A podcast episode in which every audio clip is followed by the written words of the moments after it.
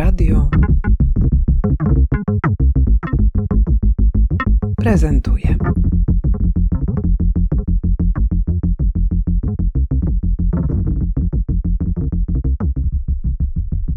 Zuzia Mielczarek, architektka, badaczka architektury, kuratorka wydarzeń i wystaw architektonicznych Narodowy Instytut Architektury i Urbanistyki. Kacper Kępiński, kierownik działu projektów zewnętrznych i wystaw w Narodowym Instytucie Architektury i Urbanistyki. Najszybciej zareagowaliście ze wszystkich instytucji kultury, tworząc platformę łączącą tych, którzy uciekają przed wojną z profesjonalistami po polskiej stronie, którzy mogliby stworzyć realne warunki pracy dla tych ludzi, już tutaj po naszej stronie granicy. Cała inicjatywa zaczęła się od e, spostrzeżenia, że w ogóle pracownie architektoniczne zaczynają oferować tą pomoc. I ta pomoc była oferowana poprzez posty na Facebooku, e, stories na Instagramie, metodą pantoflową roznoszone były te informacje, więc e, miałem takie wrażenie, że w pewnym momencie będzie bardzo trudno dotrzeć do tych osób rzeczywiście potrzebujących pomocy, a też osoby, które oferują pomoc, nie będą w stanie tej pomocy rzeczywiście udzielić, bo, e, bo, bo ta informacja będzie rozproszona. E, jednocześnie Kuba Snopek e, zbierał informacje od, od osób chociażby związanych z Charkowską Szkołą Architektury, które także z Ukrainy czy uciekały, czy tam zostały, ale straciły miejsce pracy. Po prostu postanowiliśmy jak najszybciej zareagować, żeby właśnie te informacje nie uległy rozproszeniu, żeby zebrać w jednym miejscu wszystkie te osoby, które pomoc oferują, a dzień później ruszyliśmy z formularzem skierowanym już do osób w Ukrainie. Jaki jest odzew? Odzew jest bardzo duży po obu stronach. Zgłosiło się do nas już e, ponad 200 pracowni i ponad 300 e, aplikujących. Te liczby cały czas rosną. Cały czas też update'ujemy e, listę pracowni i ich ofert na stronie. Także odzew jest spory, entuzjazm pracowni także. Jesteśmy z nimi w stałym kontakcie, bo nasza tutaj działalność w ramach tej platformy nie polega tylko na tym, że po prostu zamieszczamy rodzaj ogłoszeń. To tak naprawdę nie są ogłoszenia o pracę, tylko jest to taka baza danych, danych o pracowniach, które mogą zaoferować różną pomoc, bo warto zaznaczyć, że wiele pracowni chce pomóc e, nie tylko oferując pracę, ale też pomóc zakwaterowaniem, e, transportem, innymi formalnościami. I to wypełniają w formularzu, tę listę publikujemy, także odzew jest duży i, i komunikujemy się, co ważne, z osobami zainteresowanymi pracą też w języku ukraińskim, e, rosyjskim i angielskim. Również telefonicznie, też przez Telegram. Jakie są największe wyzwania, na które żeście natrafili? Pierwsze pierwsze dni w ogóle były takie formujące, bo my też e, chcieliśmy ruszyć jak najszybciej, chcieliśmy już zbierać te informacje, natomiast nie do końca jeszcze mieliśmy ustalone, jak będziemy działać.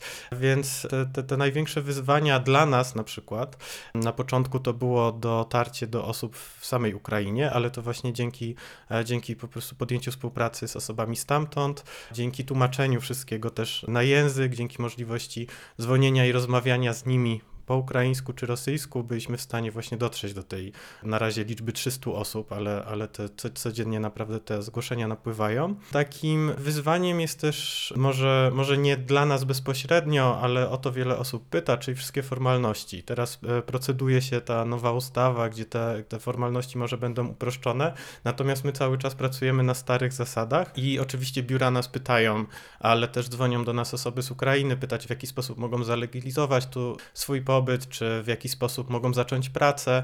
My ich staramy się kontaktować, potrzebujących z, oferującymi pomoc, natomiast nie, nie jesteśmy w stanie już na przykład załatwiać formalności, czy, czy asystować w, w urzędzie, więc wtedy, wtedy staramy się dawać informacje, gdzie takiej pomocy szukać, czyli na przykład w infoliniach adwokatów, radców prawnych, czy konkretnych prawników, do których ich kierujemy.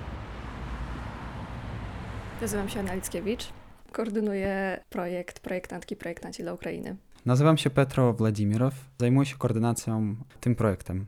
Do moich obowiązków należy to, że mam taką listę znaczy osób, e, którzy chcą znaleźć pracę w Polsce i ją poszukują i właśnie próbuję jakoś znaleźć dla nich, co najbardziej pasuje. Znaczy, na przykład, jeżeli ktoś się zajmuje architekturą albo interierem, to piszę do nich i też sprawdzam tak naprawdę codziennie, czy oni są w kontakcie z tymi biurami, czy mają jakieś odpowiedzi, czy w ogóle są zatrudnieni, czy nie. Pojawiają się pytania takie, że na przykład ukończyłam e, magistrat, studia magisterskie i co mogę teraz zrobić w Polsce? No to piszemy, że raczej można pójść na jakiś staż i dogadywać się z biurami o, o czymś takim.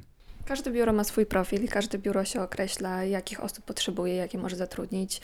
Też bardzo często biura określają się, na jaki okres czasu mogą zatrudnić takie osoby, albo czy to będzie pełen wymiar pracy, czy nie. Więc tutaj Petro robi świetną robotę e, z dopasowaniem takich biur i ich potrzeb do osób, które szukają tej pracy. Próbuję znaleźć jakiś ich, e, to znaczy tych osób, którzy szukają, e, jakieś portfolia, bo też patrzę na Instagramie, co oni na przykład oferują, czy w ogóle czym się interesują. No i też, też tak sprawdzam w taki sam sposób biura polskie.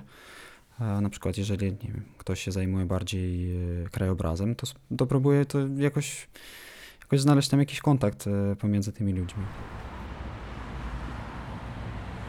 Jeszcze jednym takim ważnym wyzwaniem jest kwestia samego zatrudnienia i jego formuły, dlatego że ten nasz formularz nie dotyczy tylko etatów, umów o pracę, e, tylko różnych form zatrudnienia, też umów zlecenia, jakichś małych dzieł i tak dalej. I i jeśli chodzi o te wyzwania oraz jakąś granicę też naszej odpowiedzialności jako niaju, to jest kwestia wynagrodzeń.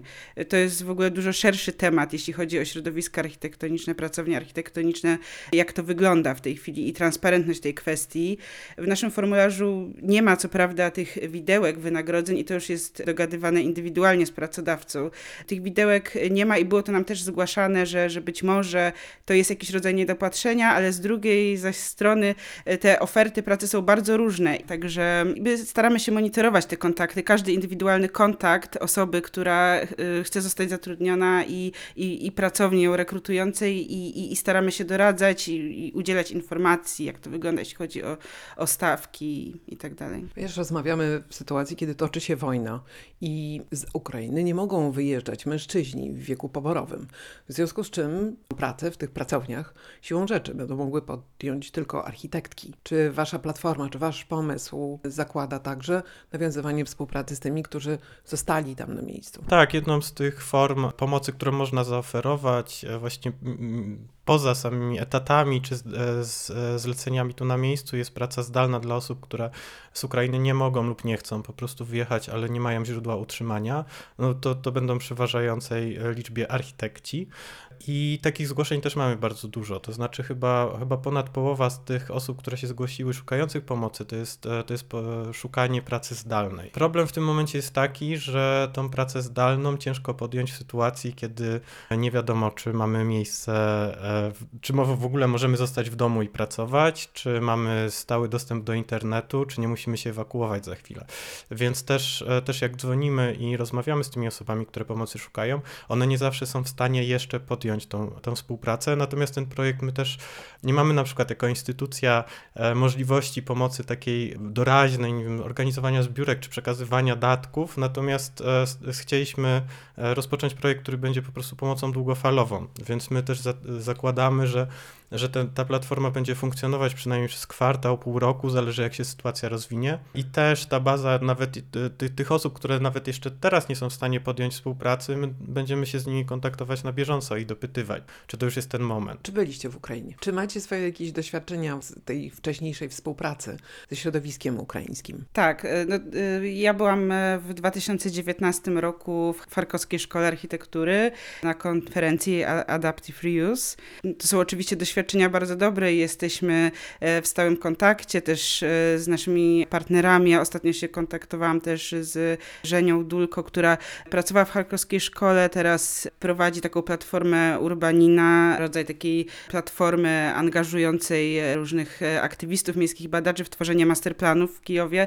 Tak naprawdę miałyśmy rozmowę tydzień, około tygodnia czy dwóch tygodni przed wybuchem wojny i wtedy te wątki już się oczywiście pojawiały, ale nikt w to nie wierzył, co się wydarzy, tak naprawdę do ostatnich chwil. No a teraz już jesteśmy w takim kontakcie też e, właśnie przekazując chociażby te nasze informacje o naszym projekcie. No byliśmy też z Kacprem całkiem niedawno w Kijowie na festiwalu e, Connections. Tam robiliśmy wystawę w ramach takiego projektu, takiego partnerstwa kijowsko-bukaresztańskiego Brno, Warszawa. To też jest y, taki wątek, ta, ta, ta nasza wystawa, ona jest, powiedzmy, była dosyć, dosyć krytyczna, jeśli chodzi o stan planowania, planowania miast i systemów planowania, e, tak naprawdę względem wszystkich tych czterech miast. E, z, z wystawą mamy jechać w maju i czerwcu tego roku do Bukaresztu i Brna. Wystawa była pokazywana już w Kijowie jesienią i w Warszawie i, i, i tak naprawdę w ogóle zastanawiamy się nad, nad samą formułą i treścią tej wystawy. Czy to jeszcze w ogóle w tym kontekście ma, ma sens w tej formie? I, i jak to zreformułować, jak da, oddać może głos też osobom, które zostały na miejscu, twórcom, ale no to jest y, w tej chwili e, żywa materia, żywy organizm i, i staramy się jakoś e, też do tego ustosunkować, żeby, żeby oddać głos y, twórcom. Ja w ogóle jeszcze e, całe środowisko Connections poznałem jeszcze jako student, bo byłem tam po prostu na warsztatach i stąd też mam bardzo dużo znajomych w Ukrainie i architektów i, i z tego środowiska około projektowego, miejskiego. Znam, znam osoby, które, które organizują Connections. Robiliśmy projekt także z Lwowskim Centrum Historii Miejskiej. E, tam też historyczki, antropolożki, e, architektki. I tak naprawdę pierwsza rzecz, którą e, robiłem cały piątek po wybuchu wojny, to były maile do wszystkich tych instytucji, do wszystkich tych osób, czy, czy właśnie czegoś nie potrzeba, czy, czy generalnie takie maile, maile wsparcia. Oczywiście odpowiedź chwilę trwała, wszyscy byli raczej w szoku, więc te nasze te instytucjonalne powiązania z Ukrainą, czy nasze prywatne są, są bardzo mocne. Ja ostatni raz w Ukrainie byłem w Odeście w listopadzie, więc e, to też jest bardzo świeże dla mnie. Także poniekąd to jest tak, że, że ten nasz projekt to jest też wynik tego, jak, że byliśmy zaangażowani tam w, e, w pracę i współpracę z nimi już wcześniej. Kuba Snopek w jednym ze swoich wpisów wskazał na to, że w tej wojnie, o czym teraz nie ma czasu mówić, cierpi materialność miast, które są bombardowane i niszczone przez e, rosyjskie wojska. I że architektura jest jednym z tych dóbr, które po prostu znikają. Wskazał też na to, że zbyt łatwo, stereotypowo postrzega się ukraińskie miasta z perspektywy blokowisk sowieckich bądź drugiej strony takiego bardzo przesłodzonego krajobrazu dawniej polskiego Lwowa. A tymczasem architektura miast ukraińskich jest szalenie różnorodna, bardzo ciekawa i... Nie, no to jest pytanie właśnie o naszą wystawę, tą, którą robiliśmy z Connections, czyli Poliperyferia. Teraz myślimy nad tym, jak tą zawartość e, tej wystawy zmodyfikować, zrobić od nowa, zaprosić może osoby z, e, z Ukrainy, żeby dać im platformę. Nie, nie, wiemy tego, bo to jest, e, to, jest, to jest bardzo świeże, natomiast to na pewno będzie wymagało jakiejś modyfikacji i ten projekt chcemy wykorzystać do dania jakiegoś przekazu do Brna i, i Bukaresztu na ten temat. Też pierwszy, jedna z, pierwszą, z pierwszych rozmów, jakie jakie odbyłem właśnie ze znajomymi stamtąd, to e, z Aleksandrem Anisimowem, który badaczem architektury z Kijowa, który też brał udział w, w naszym projekcie. Był jednym z ekspertów zaproszonych przez nas do, do wywiadów, natomiast on też podkreślał, jak ważne jest właśnie informowanie o historii, o tożsamości Ukrainy zapisanej właśnie w tym dziedzictwie materialnym, bo e, no wiemy też, jak działa propaganda rosyjska, to znaczy, że ona odrzuca w ogóle odrębność ukraińskiej E, kultury czy tożsamości jako, e, jako coś sztucznego czy nieistniejącego. On zasypał mnie linkami do stron e, opracowań książek właśnie o architekturze ukraińskiej i podkreślał, jak ważne jest też informowanie. Oczywiście ciężko jest teraz pisać o, o zabytkach i architekturze w momencie, kiedy, kiedy trzeba pomagać ludziom. Nie, nie wiem, nie zaplanowaliśmy jeszcze żadnej publikacji, ale, ale myślimy, co, co zrobić. Też odnosząc się do tego, o czym mówiłaś, tego stereotypowego postrzegania, mówiłaś bardziej o architekturze historycznej, ale myślę, że, że w ogóle cały współczesny kontekst architektury i też nie tylko tych e, panelowych blokowisk, ale również i współczesnej deweloperki, całe to spostrzeganie też e, jakby można zrobić taki krok do tyłu i temu się przyjrzeć, bo my e, oceniamy czy, czy badamy z takiej naszej perspektywy wszystkie te stosunki powiedzmy podmiotów prywatnych i publicznych i tego jak działa planowanie. I tak jak właśnie wspomnieliśmy na tej wystawie, ten ton był dosyć krytyczny chociażby jeśli chodzi o lobby deweloperskie w Ukrainie, to też y, to nie było tylko z naszej perspektywy zewnętrznej, ale też właśnie wspomnianego Aleksandra, ale no, perspektywa też się zmienia zupełnie w takiej sytuacji, kiedy na przykład y, widzi się place budowy, które deweloperzy udostępniają do e, tworzenia infrastruktury obronnej i, i, w ogóle zaangaż- wielkie zaangażowanie też prywatnych podmiotów w kontekście wojny y, trochę inaczej myślę, że chcielibyśmy o tym mówić. Y, Trochę inne są teraz priorytety.